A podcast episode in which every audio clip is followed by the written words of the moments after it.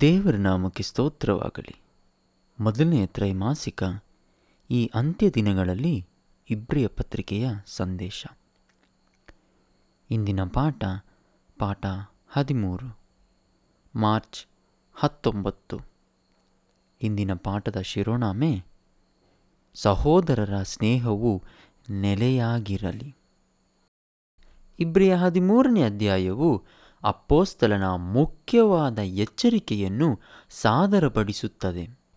ಈ ಇಡೀ ಪತ್ರಿಕೆಯಲ್ಲಿ ನಾವು ರಾಜವಂಶಿಯಾದ ಯೇಸುವಿನ ಸಹೋದರ ಸಹೋದರಿಯರೆಂದು ಪೌಲನು ಒತ್ತಿ ಹೇಳಿದ್ದಾನೆ.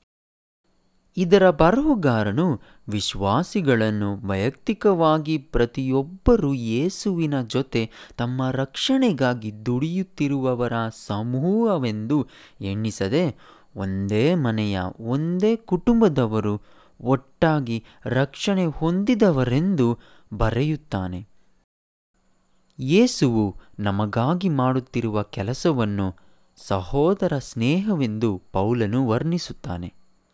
ಆತನು ನಮ್ಮನ್ನು ತನ್ನ ಸಹೋದರರೆಂದು ಹೇಳಿಕೊಳ್ಳುವುದಕ್ಕೆ ನಾಚಿಕೊಳ್ಳಲಿಲ್ಲವೆಂಬುದಾಗಿ ಇಬ್ರಾಯ ಎರಡನೇ ಅಧ್ಯಾಯ ಹನ್ನೊಂದನೇ ವಚನದಲ್ಲಿ ಓದಬಹುದು. ಹಾಗಾಗಿ ಯೇಸುವು ಅವರಿಗೆ ಏನು ಮಾಡಿದ್ದನೋ ಅದನ್ನೇ ವಿಶ್ವಾಸಿಗಳು ಒಬ್ಬರಿಗೊಬ್ಬರು ಮಾಡುವವರಾಗಿರಬೇಕು.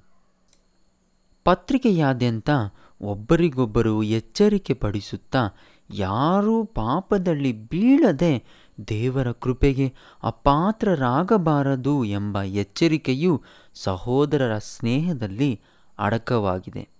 ಇದನ್ನು ನಾವು ಇಬ್ರಾಯ ಮೂರನೇ ಅಧ್ಯಾಯ ಹತ್, ಹದಿಮೂರನೇ ವಚನ, ಹತ್ತನೇ ಅಧ್ಯಾಯ ಇಪ್ಪತ್ತ ನಾಲ್ಕರಿಂದ ಇಪ್ಪತ್ತೈದನೇ ವಚನ ಮತ್ತು ಹನ್ನೆರಡನೇ ಅಧ್ಯಾಯ ಹದಿನೈದನೇ ವಚನದಿಂದ ಹದಿನೇಳನೇ ವಚನದಲ್ಲಿ ಈ ಕಾರ್ಯವನ್ನು ನಾವು ಓದಬಹುದು. ಹದಿಮೂರನೇ ಅಧ್ಯಾಯವು ಅತಿಥಿ ಸತ್ಕಾರ ಸೆರೆಯಲ್ಲಿರುವವರನ್ನು ಸಂಧಿಸುವುದು.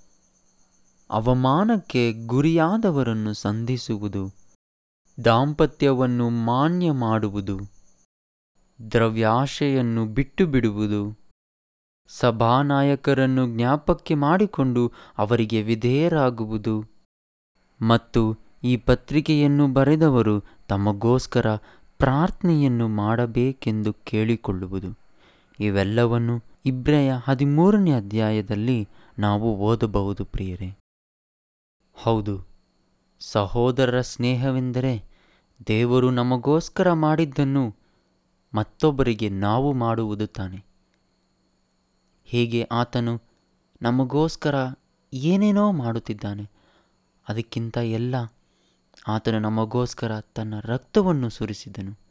ಅದೇ ರೀತಿಯಲ್ಲಿ ನಮ್ಮ ಸಹೋದರಿಗೋಸ್ಕರ ನಾವು ನಮ್ಮ ರಕ್ತವನ್ನು ಸುರಿಸಲು ಸಿದ್ಧರಾಗಿದ್ದೀವಾ?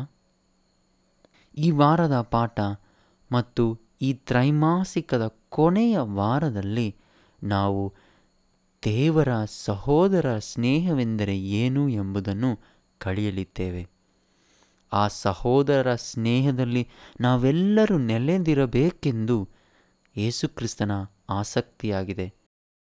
ಯೇಸುವು ನಮ್ಮೊಂದಿಗೆ ತೋರಿಸಿದ ಆ ಸಹೋದರರ ಸ್ನೇಹವನ್ನು ನಾವು ದಿನನಿತ್ಯ ಭೇಟಿ ಮಾಡುವ ಜನರೊಂದಿಗೆ ಅದೇ ಸ್ನೇಹವನ್ನು ಹಂಚಿಕೊಳ್ಳೋಣ. ಯೇಸುವಿನ ನಿತ್ಯ ರಾಜ್ಯವನ್ನು ಅವರಿಗೂ ಸಿಗಲೆಂದು ಪ್ರಯತ್ನಿಸೋಣ. ಮತ್ತೆ ಮುಂದಿನ ಪಾಠದಲ್ಲಿ ನಿಮ್ಮನ್ನು ಭೇಟಿ ಮಾಡುತ್ತೇನೆ. ಅದುವರೆಗೂ ಮರೆಯದೆ ಮುಂದಿನ ಪಾಠಗಳನ್ನು ಕೇಳಿ. ದೇವರು ನಿಮ್ಮನ್ನು ಆಶೀರ್ವದಿಸಿ ನಡೆಸಲಿ. ಆಮೇನ್.